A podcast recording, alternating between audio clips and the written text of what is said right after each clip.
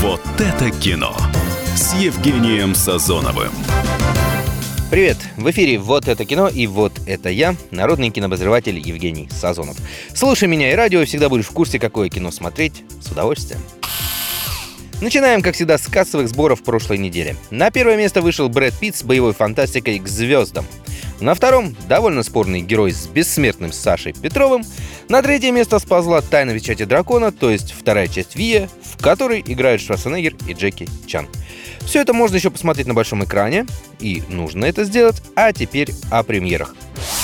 Первая премьера «Гемини», Кроме дурацкого названия, которое почему-то не стали переводить на русский, видимо, наши прокатчики обрели полную уверенность, что население близко к стопроцентному знанию английского, фильм больше не имеет недостатков. Как и все ленты с Уиллом Смитом.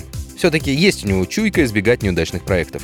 Тем более, что по сюжету Уилл Смита в целых два. Один 50-летний профессиональный киллер, а второй его точная, но более молодая копия, то есть клон. Скажи мне, почему ты не смог его убить? Он предвидел каждое мое действие. Я загнал его в угол, потом я выстрелил.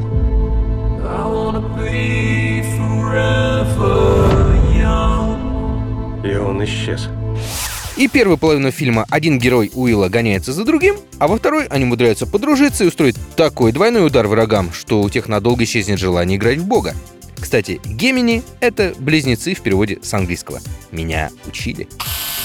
Девушки бывают разные. Это не утверждение, это название новой российской комедии. Этот фильм будут критиковать за две вещи. Во-первых, за режиссера Сарика Андреасяна, чье имя стало синонимом современной русской комедии бессмысленной и беспощадной. А во-вторых, за эксплуатацию вечной темы переодевания мужчин в женщин которая была закрыта еще в бессмертной в джазе только девушки.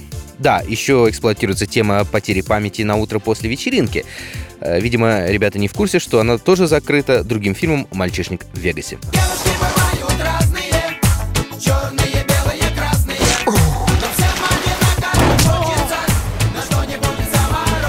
Ты просто считаешь меня непривлекательной, да? Непривлекательный? Ты себя в зеркало ты видела непривлекательный? Ты ж страшная, ты на мужика похожа. В общем, будут ругать, да и пусть ругают. Несмотря на вторичность и уровень студенческого театра, фильм смешной. Вытягивает и классик Дмитрий Нагиев, и начинающая молодежь. На этом все. С вами был народный кинообозреватель Евгений Сазонов. Смотрите кино, слушайте меня и радио «Комсомольская правда». До встречи через неделю. Вот это кино с Евгением Сазоновым.